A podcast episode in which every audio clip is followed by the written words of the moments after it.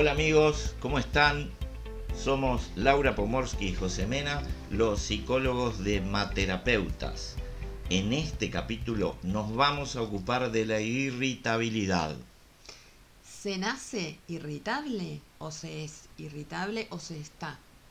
¿Las circunstancias inciden en la irritabilidad? ¿Hay una tendencia a?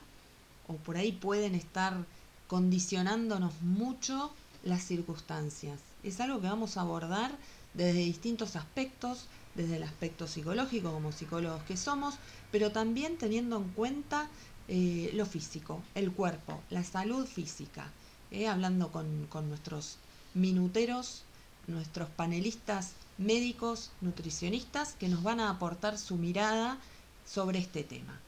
Un poquito de historia, ¿por qué no? Y, la, pregunta de un periodista que nos deja pensando, ¿eh? que nos deja pensando y nos hace deslindar un poco el límite finito y, preciso que hay entre irritabilidad y susceptibilidad y sensibilidad. Hoy se habla de mecha corta, es común que digamos eso por acá, por el río de la Plata. Eh, andamos con la mecha más corta que lo habitual eh, y la otra pregunta, ¿qué consecuencias tiene el estar más irritable? ¿Qué consecuencias tiene la manifestación de esta irritabilidad en nuestro organismo, en nuestra vida de relación? Y pensaba también, Lau, en nuestro rendimiento en general, a nivel laboral, a nivel eh, humano, a nivel este, cognitivo, qué tanto nos afecta el estar irritables. Hay personalidades más propensas, hay actividades más propensas a generar irritabilidad. Bueno, esto lo vamos a estar desarrollando en los próximos minutos.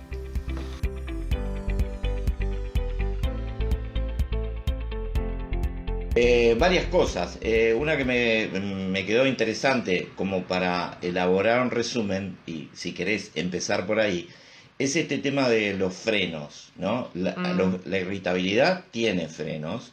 Uno de los frenos es el freno social. Porque ahí en el comentario de Diego Montefinal, él decía, en las redes sociales arrancamos con 5 centímetros de mecha menos. Mm. ¿Y por qué? Por el anonimato el anonimato o el cuasi anonimato que las redes sociales eh, facilitan, acorta la mecha, se reacciona con más irritabilidad. Hay un dique, un freno que es más laxo, que no funciona tanto como en la relación interpersonal y en la presencialidad o en la intimidad.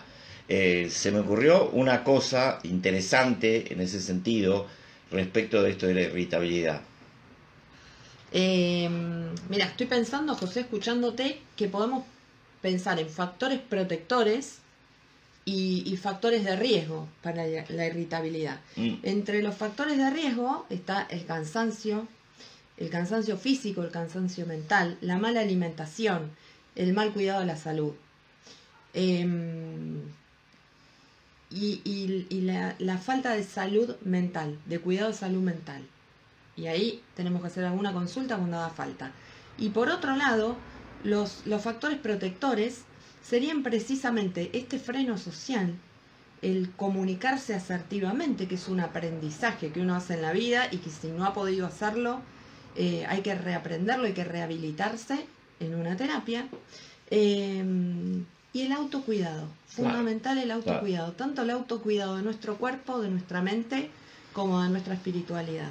Eso va a hacer que podamos tener una comunicación más asertiva, no con más freno, más asertiva. Mm. O sea, poder decir lo que tenemos que decir sin dañarnos y sin dañar a otro. Y pensaba en esta pregunta de Diego, si nacemos con mecha corta. Yo te mm. diría, mira, hasta te diría que sí. Sí. Cuando se corta el cordón umbilical, se corta la mecha. Se corta. Se corta la mecha. ¿Por qué? Porque un bebito eh, no tiene noción de que lo que dejó de tener en forma constante lo va a volver a tener. No sabe eso, porque su mente todavía no está preparada para pensar. Es algo que también se desarrolla a lo largo de la vida. El pensamiento, la previsión, es algo que esa personita va a ir desarrollando y va a ir aprendiendo. Entonces un bebé se desespera cuando tiene hambre, cuando tiene frío, cuando necesita que lo, que lo abracen, porque se siente morir. Mm. Eso es, creo, la mecha más corta que existe. Y es natural.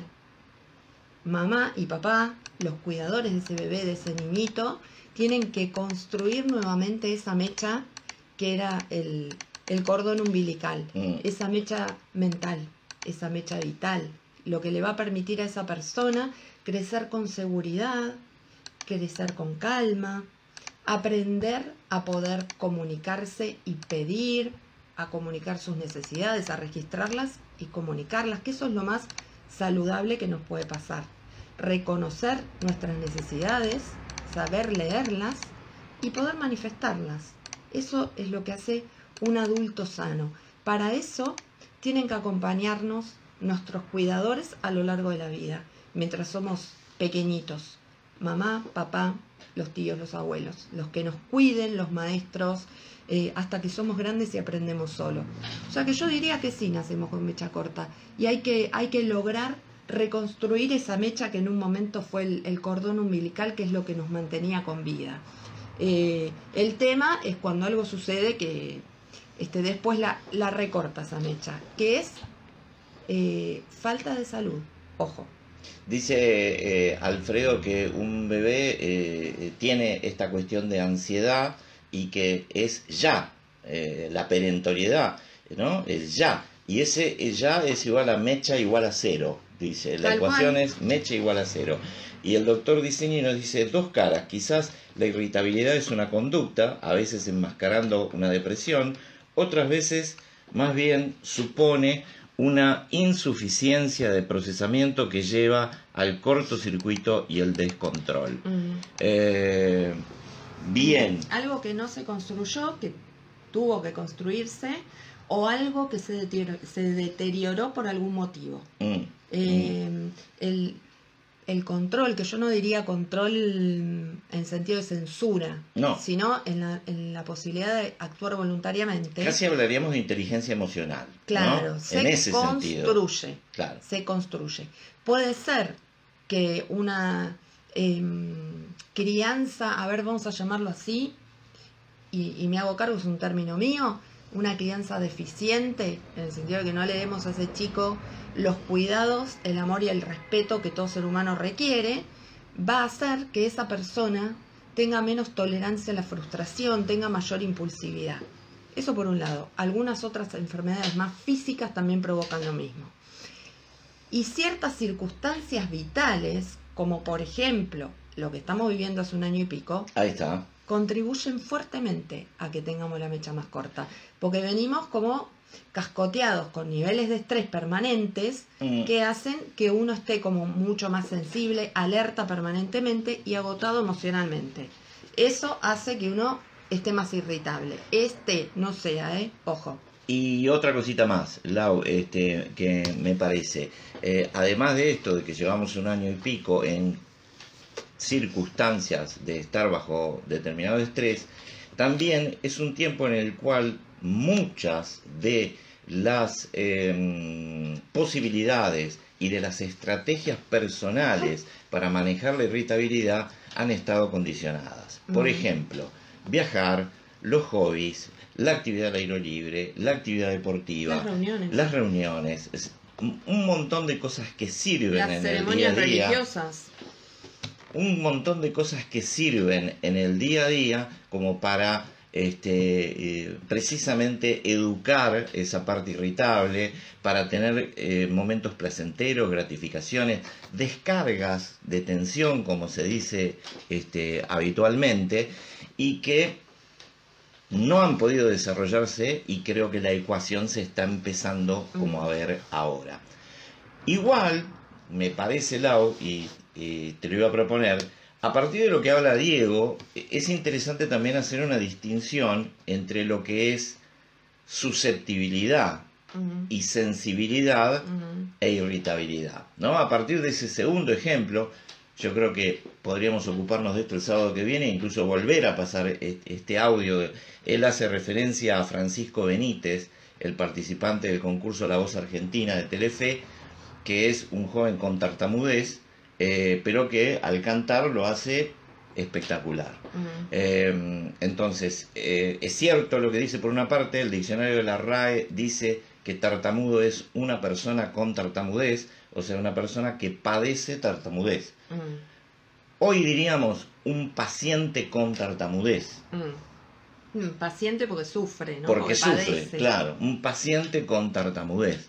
Este, mm, eh, y él dice, del otro lado, del lado del receptor del mensaje, si no hay una susceptibilidad mm. como muy marcada, eh, eh, leyendo como discriminatorio algo que en todo caso es